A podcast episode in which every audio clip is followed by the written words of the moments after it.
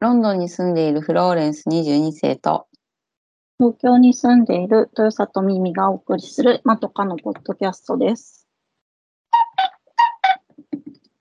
メガネの時間。このコーナーは、まとかのメガネにかなったもの、ことを紹介しながら、暑苦しく語るコーナーです。と今回私が選んだ映画が、えっと、沖縄スパイ戦士という映画で、えっと、2018年に公開されたドキュメンタリー映画です。はい。これを、なんか、配信で見たんですか？そうですね。えっと、いろいろ、まあ、いろんなところで配信しているんですが、私は Amazon で購入していました。でえっと、この8月のこの季節になると、私は自分になんかこう、課題映画とか課題図書と称してですね、うん。あの、戦争に関係するものを見たり読んだりするように意識的にしようとしているんですけど、まあ、あの、普段からフローレンさんとかによくドキュメンタリーとか見てるけど、辛いけどね。割と意識しないと、なんかこう、になんか日々が過ぎ去ってしまうところもあって、うん。なんか今回は、えっ、と、沖縄スパイ戦士という映画を見たんですけれども、あの、なんかこう、今見てすごく良かったなと思う映画です。なんかそれは、あの、その戦争の時の話だけじゃなくて、それが今にも続いているう。っていうんことが、すごくなんか説得力を持って伝えられている映画なんですね。で、はい。まあ、えーっとですね、この映画は、あの、大体3つのパートに分かれているんですけれど、うん。えーっと、まあ監督がお二人で、三上千恵さんと、えーっと、大谷花代さんっていうジャーナリストの方が2人監督していて、その3つのパートそれぞれあるんですけれども、うん。えっと、まあ、一つは、えっと、まあ、主人公になる少年、沖縄の少年兵ですね。えっと、16歳で入隊した、えっと、漬け、漬山義光さんっていう方の、あの、沖縄の北部のゲリラ戦の、あの、うん道筋をたどって、その、この方の語りとか、いろんまあ、他の同じ舞台の、あの、方、存命の方などからのインタビューが綴られているんですね。で、もう一つは、えっ、と、マラリア戦争うん。ですね。うん。うん。あの島からですね、沖縄の島から、えっと、西表島に疎開、無理やり疎開させられて、うんその時にマラリアでですね、えっと、西表、あ、えっと、島民1500人のうち500人が死んだといううん。の、なんかその生存者たちの、そのいろいろな証言をもとに描いている。っていうのと、えっと、もう、最後に、えっと、沖縄のその北部、北部の村で、その住民同士によって、ねあの、スパイの疑いをかけられたものが、あの、軍の人たちや、その村の人たちによって、あの、殺されていったといううん。話の三部作なんですね。で、えっ、と、その、少年兵に関しては、まあ、フローレンさんもご存知かもしれないですけど、陸軍中野学校っていう、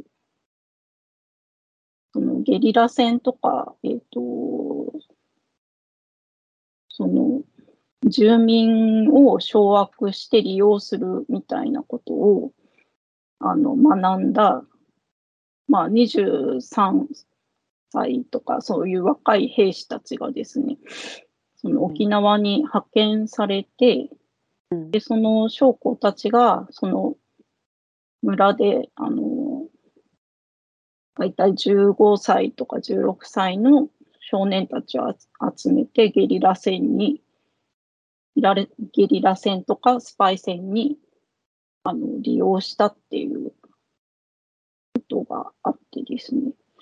なんかこういうことってフローレンさん知ってましたか、知らない、知らない。見たいなって思ったけど、あの、うんカロリーがいりそうな映画だから、み見たいって今言ってんだけど、うん こう心を決めて見るまでに時間がかかりそうな映画だと思いながら聞いてます。ああ、まあそうですね。これ、うーん、まあ基本的には、その、えっと、生き残った方たちの、あの、語りで構成されているんですけれど、まあ途中途中、やっぱりその、映像うん。が差し込まれたりするんですが、それが結構なかなかの残虐さというか、それの映像って、どっち、アメリカから提供なの？それとも、だって日本そんなに映像残してないよね。うん、アメリカからだと思います。まあ、アメリカの人とかにも結構インタビュー取ってるんですけどね。うん。えーまあ、うーん、その映像は割と覚悟してみないといけない。うーん。一部、二部、三部あるけど、その三部が一番メインなの？それとも結構均等に一部、二部、三部なの？えっ、と、その、うん、最初の一部がメインあ、ゲリラ戦？うん、ゲリラ戦のその少年たちの道筋みたいなことが。で三番目がスパイ戦なんでしょ？そうですね、スパイ戦、あのー、スパイ戦っていうか、その、少。年兵もスパイ戦に使われていたので、うん。なんかまあ、うんうん。うん、全体的にスパイ戦の要素はあるんですけどね。そのしょうん。この映画をさ選んだのは今年まあ今年見るのこれだけじゃないかもしれないけど、うこれを選んだのはどうして、えっ、とですね、まあ、その公開された当時に私ちょっと見に行けて、行こうと思ってたんですけど、行けてなくて、ずっと、あの、まあ、経ってしまって、で、うん。その、もっと映画より詳しい本、あの、沖縄スパイ戦士っていう結構分厚い本も積んどくされたままになっていて、で、まあ、うん。ちょっと今年沖縄の返還50年とかっていうこともあったりとか、うん。まあ、うん、なんかその基地のこととかもいろいろ考えるところがあったので、まあちょっと今回これを見ようと決めました。うん。で見てどうでした？見てですね、あの、やっぱり、なんか沖縄の、その、実際の戦争、そのアメリカ兵との戦争について、まあ、うん、やっぱり私は大雑把にしかあんまり、大雑把とか、あとなんかその南部の方の激戦みたいなのはまだ割と知っていたんですけれど、その北部の方の戦いがどんな様子だったのかっていうのを、なんかこの映画で結構初めて知ることができて、うん、北が悲惨だったんだよね。にみんなうん、逃げて逃げて、そそうそうそう、逃げて逃げて、どんどんその南、分断、沖縄分断する形で沖縄、あアメリカ兵が入ってきて、で、まあ、北はその逃げながらゲリラ戦をやっているんだけれど、もう本当に戦いと言えない戦い、もう圧倒的な力の差があるので、本当に、あの、なんていうの、その自殺用の、あの、手榴弾を持たされて、もう、逃げ惑う、逃げ惑うっていうか、うん。戦いになってない戦い。で、その少年兵がわざと捕まって、そのアメリカの情報を、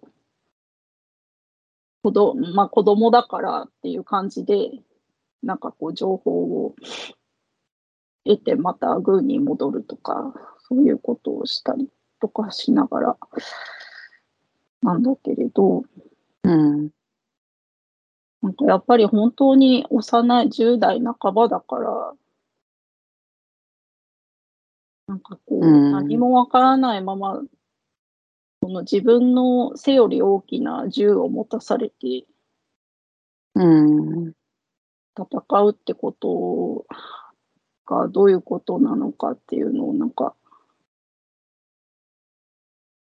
うん、なんか考え、もう、そうね。で、なんか、そのやっぱり戻らなくなった、あの、戦友たちの、その親、親の話とかも結構出てくるんですよね。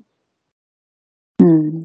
で、その戦死した、戦死した子供に対して、なんか親がもう、なんか結構、あの、反響欄になったっていう話とか、あと、こう、主人公である、あの、一人の少年兵の方は、えっと、戻った後に、その、今で言う PTSD なんですけど、うん、あの、発狂してしまって、なんか家族、うん、家族から家の中で牢に入れられる、家の中に牢を作られて、うん、牢にしばらく入れられてたりとか、あの、そういう話が出てきます。うん。うん。そう。で、まあ、その、マラリアのこと、その、まあ、第2部というか、まあ、あの、明確にすごい区切られてるわけじゃないんですけど、その、マラリアの話とかも私はそんな知らなかったなっていうことが多くて。うん。どうですか、フローレンさん。あの沖縄のことは知らないけど、うん、昔子供の時子供、うんうん、まだ中学生。ルソン島とか、うん、レイテ島、うん、とかの戦記とかを読んで、うん、あのまあ、読書感想文とかあるから結構毎年なんか夏はそういうの読んでたんですよね。怖い怖いと思いながらも。うん、まあまあみんななんかマラリアの話をいっぱい出てくるね。うん、来て、まあ、でそれでないっぱいいっぱいあの舞台が全滅しちゃったりあとそのもう歩けなくなっちゃったからもう置いていってくださいって言って、うん、もう追いかけるからって言うけど、うん、もちろん追いかけられないからそのじゃあもう早く来なよとかって言って舞台は先に進むとバーンととかしてその手榴弾で自殺しちゃったとか、うん、そういうエピソードがいっぱい出てくるぐらい。でもそのいくいどのぐらいの悲惨さでどのぐらいの伝染力でうんちゃらかんちゃらみたいのは全然わからない。うん、でまあその映画ではそのハテルマ島をの方をメインにあのインタビューを取ってるんですけど、まあ、全体沖縄全体でこう強制疎開してマラリアで死んだの亡くなったのは、えーと、3600人なんですよね。うん、で、その、その波照間島、その、それもね、どうして強制疎開させられたかっていう経緯が結構詳しく、あの、ドキュメンタリーの中で語られていて、それも、その、その中陸軍中野学校から派遣された一人の人、なんか普通、最初は普通の教師として島に来るんですよね。うん、で、なんか人々の心を掌握して、で、突然、こう、強制疎開させる。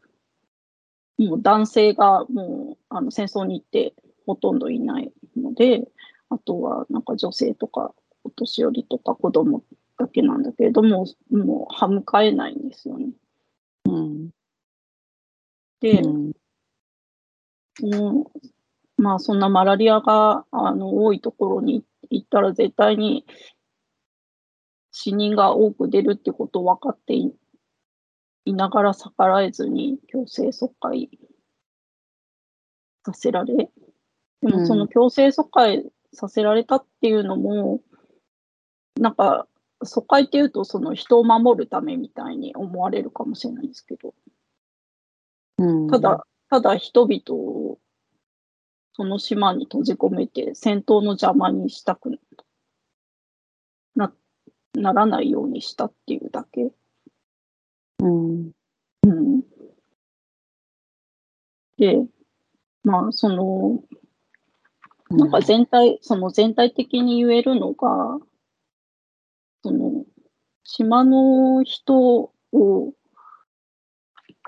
なんかこう、あその映画の中でも出てくるんですけど、文章に残っていて、なんか始末が良いようにするというか、なんかその自分たちの言うことを聞かして、なんか利用する？で、邪魔になったら殺すっていう。ことを、なんかもう明明記されてるんですよね、それが。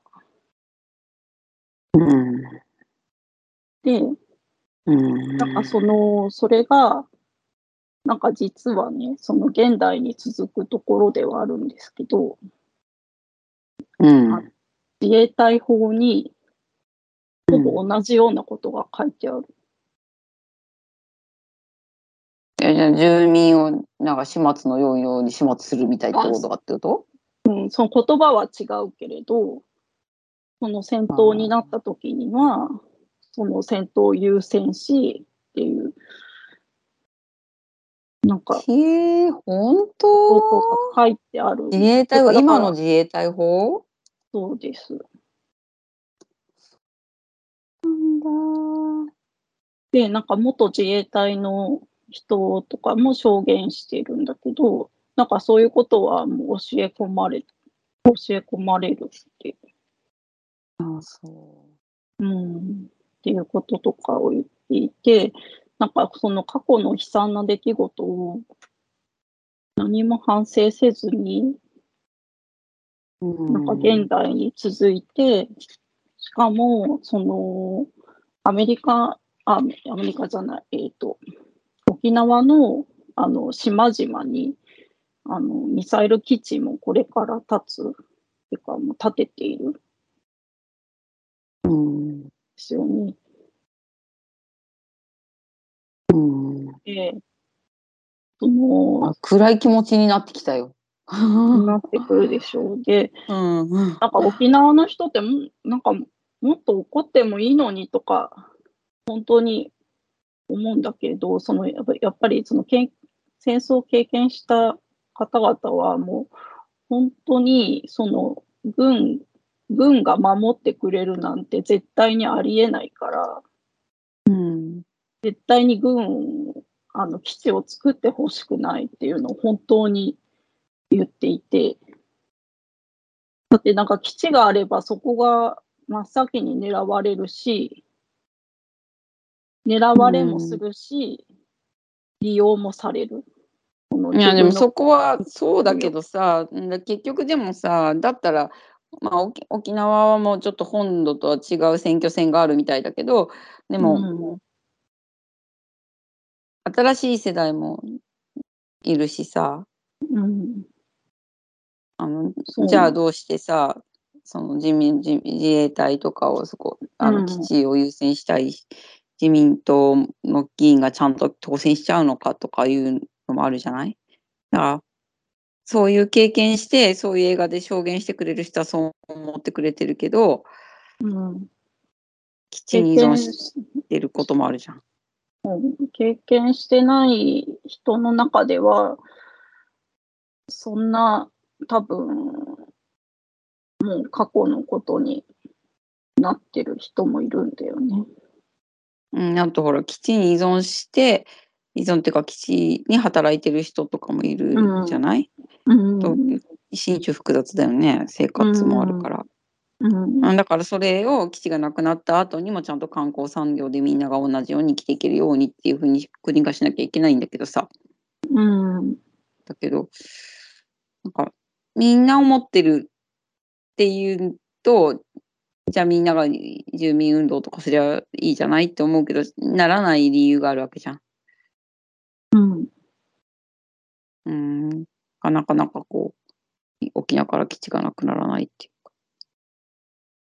うんか。あとさ、語語るには辛すぎる話なんだよね、きっと。もう力がないようそうそうそうあんまり辛い話すぎて。なんかやっぱり、その、沖縄の人が沖縄、その島、その村の人が村の人を殺すこととかが、その最後の方の、なんかそのリストを作って、うん、どんどん顔を殺していくっていうことが起こったってことは、やっぱり、誰がそれを、そのリストを作ったとかはもう分かってるんだけど、うん。言えないし、言えないんだ。では、それは映画の中でわかんないの？誰だか。うん、わかんない。てか、うん、お互い分かってる。だから、リスト、その、自分がその軍に密告し、あいつはスパイかもっていうふうに密告した人も、その件については戦後は何も言わない。うんだから、なかなか話しづらいことではある。だけど、なうん。なんかな。ううん。まあ、そそういうのも含めてこの映画で、うん。ねえ見たいけど辛そう。ちょっとやるせない気持ちになるこれ、ミミさん一人で見たの？あ、見ましたよ。辛かったね。うん。だから夜とか見れないかも今日急いで見たんだけれど。あ、今日見たのね。だから夜とか見れないかうも。ん。うん、ちょっとね、あの、うん、ちょっと目を、まあその話も話だけど、その、まあちょっと途中に差し込まれる映像はなかなか、うん、とは思います。いやでも8月とかにそのそういうのをちゃんと課題映像として見るっていう習慣は素晴らしいよね。あのいや 私割とよくね見てるけどでもなんか寝かしちゃうのとかもある。あ気づいて見なくちゃと思ってもすぐ見れない辛すぎて。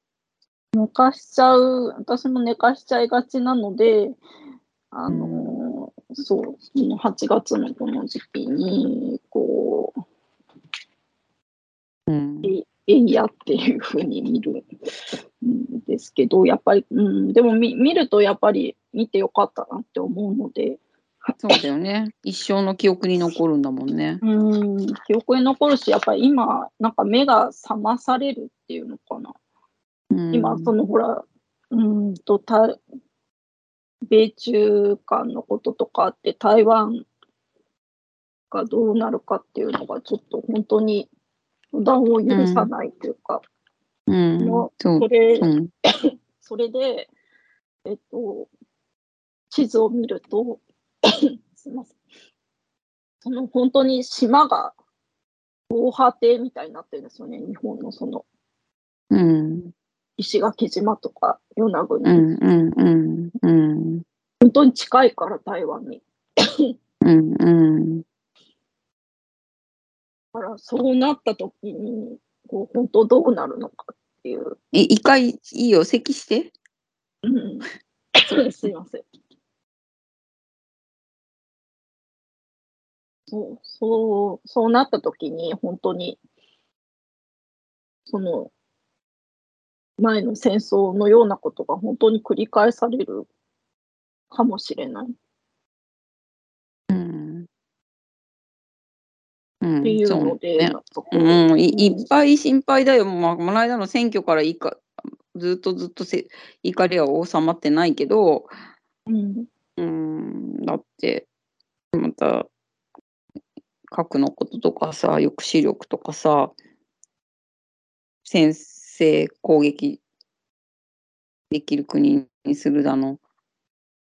うーん、うん、いや、もうし、うんなんか、その方が手っ取り早いのかな？外交とか鍛えない前に頭で解決しようと思わないだなって毎回思うけど、うん。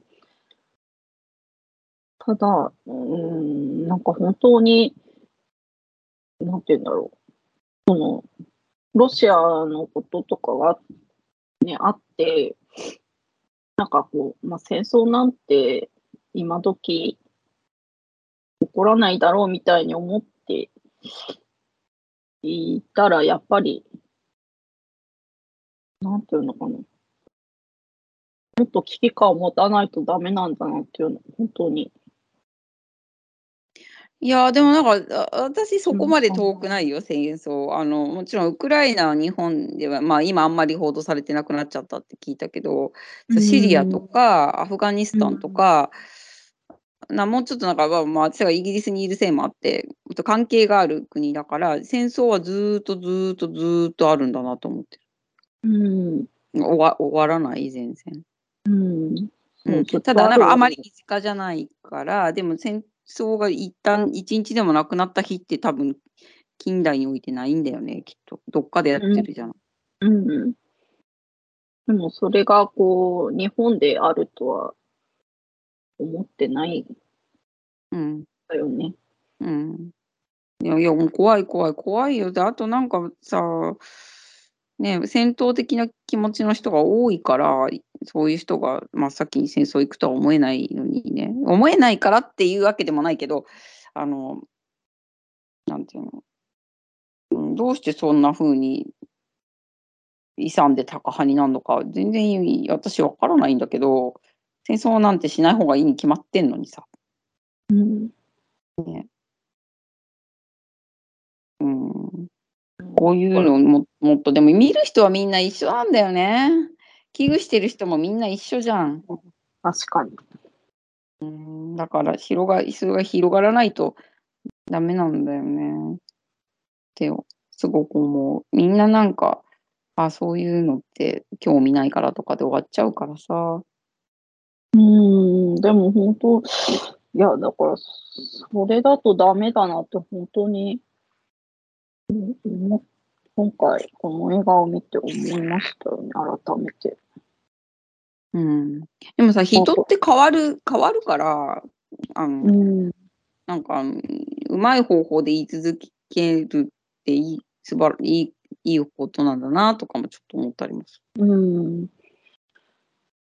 うん。なんかまあね、なんかまあ、選挙があったから、結構、友達とかも一生懸命この話とかをすると変わっ変わったなと思う人も出てきたし、あこの人がこんなに一生懸命頑張ってんだとかいうのも分かってたりしたこともあるから、うん。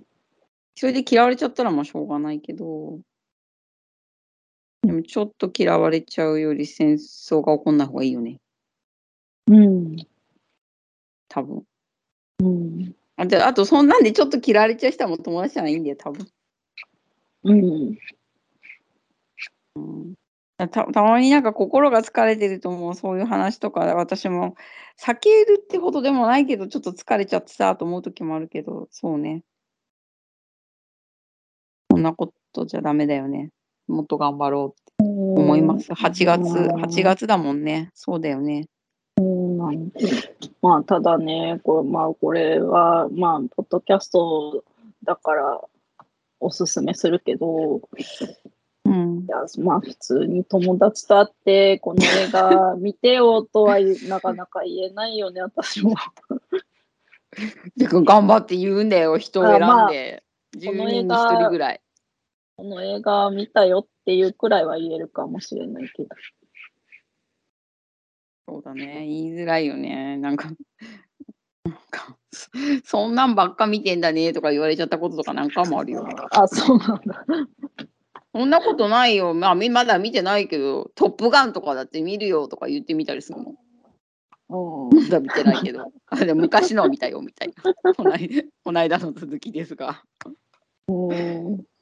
うんだからそんなんばっかり考えてきてるわけじゃないけど、割と最近そんなんばっかり考えてるけどね、みたいな。うん。でもこの映画はね、あの、文化庁映画賞とかに輝いているので、そうだね、今見ました。うん。もっと見見られていいかなと思います。あの、本当に説得力のある映画です。広告塔として頑張ってよ、ミミさん。うん。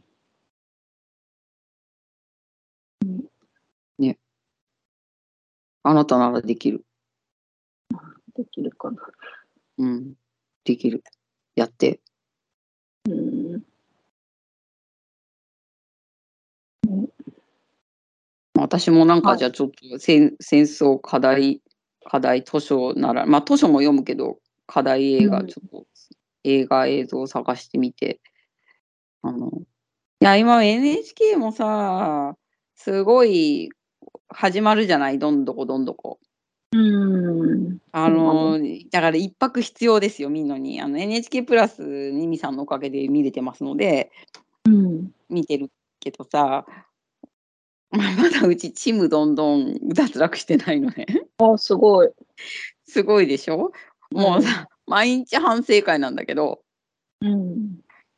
あの、戦争のこととかちょっと出てきたりするのよ。うん。で、そうするとなんか充実、今日は充実してたなとか思うけど、あの、どうでもいい信子ちゃんの恋愛とか全然私興味がないわけ。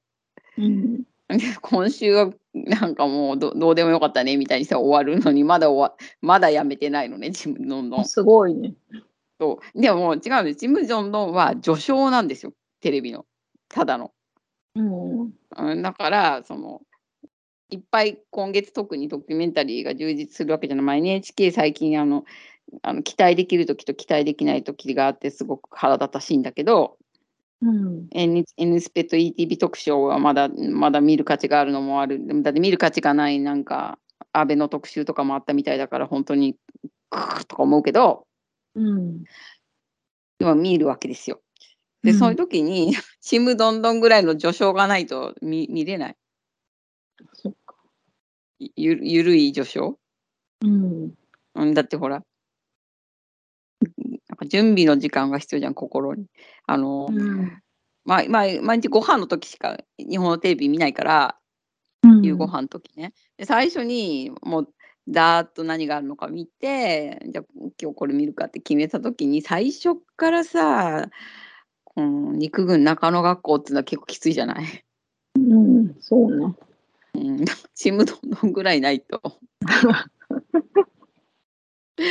でもまあ今月はそういう気持ちで一生懸命こなそうと思ってます。だって必ず見て後悔しないからあの見てる時は辛いけど。うん。ロレンさんはいつも見てるから。でもいつも辛いの？うん。でも、見した方がいいかなと思って。そうう、んいつも見てんだけど、いつも辛いよ。でも、そんな私でも躊躇するわけですよ、毎回。この序章が必要。うん。すぐにパッと見て何日か寝かしたりとかもする。ああ、上がってんなーとか思って、うーとか思って見るみたい。うん。まださ、主戦場見てないんですけど、こっちで配信になってんのよ、今。え、そうなの？Apple TV で見れるようになったの、イギリスでえ。ー。日本で今配信やってないんだよね。うん。あの今公開してる多分、権利的にわかんないけど、見れないんじゃないかな。そうこっちでね、配信してんですよ。だから、主戦場も見ないといけないんですよ。ややっとこっちで普通に見れるから。うん。そう。だけど、あれも、まあ、ミミさんも見たと思うけど、まあまあまあ結構カロリーが必要じゃない？でも、でも、この、ん今、ミミさんが見たのよりはカロリー必要じゃないかもしれないけどう。ん、あ全然って言ったらあれだけど、あの、なんて言うんだろう。その YouTuber の人が作っ監督だから、ななんて言うんだろう。もうテンテンポよ良い映像みたいな感じで。そっかじゃああれなのね。ケント・ゲルバートとかがポップに語るわけね。あそうそうポッ、ポップに編集されてるから、うん。割とサクッと見れるかもしれない。うん。ではそう、だから、やっと見れるから、その見見なきゃとか、いっぱい見たいのはいっぱいあるあるけどね。うんあのそう、そういう。だまずそこも見なくちゃとか。まあまあで、今まあ今月は NHK が特集ラッシュだから、沖縄のこともあるから沖縄のこともいっぱいやってくれると信じてるから、うんこれやんなかったらがっかりするよ、NHK に。うんまあ、やる、やるでしょう。うん、てんこ盛りにやってよっていう感じだよね。受信料分やってくれと思うよ。うんうん。だから、まあちょっとみな、ミミさんを見見習って8月になったことだしが、うん、あの、私、いろんな意味で、まあ、次の次ぐらいに話しますけど、怒涛の怒涛の8月なんですが、うん。怒涛の戦争ドキュメンタリーも見ながら頑張って、サバイブするよ。はい。いや、でもよ良さそうな作品、あの心をい心を鬼にしてみよう。私も頑張ってみるよ。うん鬼にしなくてもいいね。心を整えてみるよ。うん。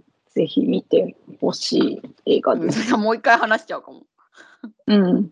見たんだよーみたいな。うん。いや、もうちょっと見ます。はい。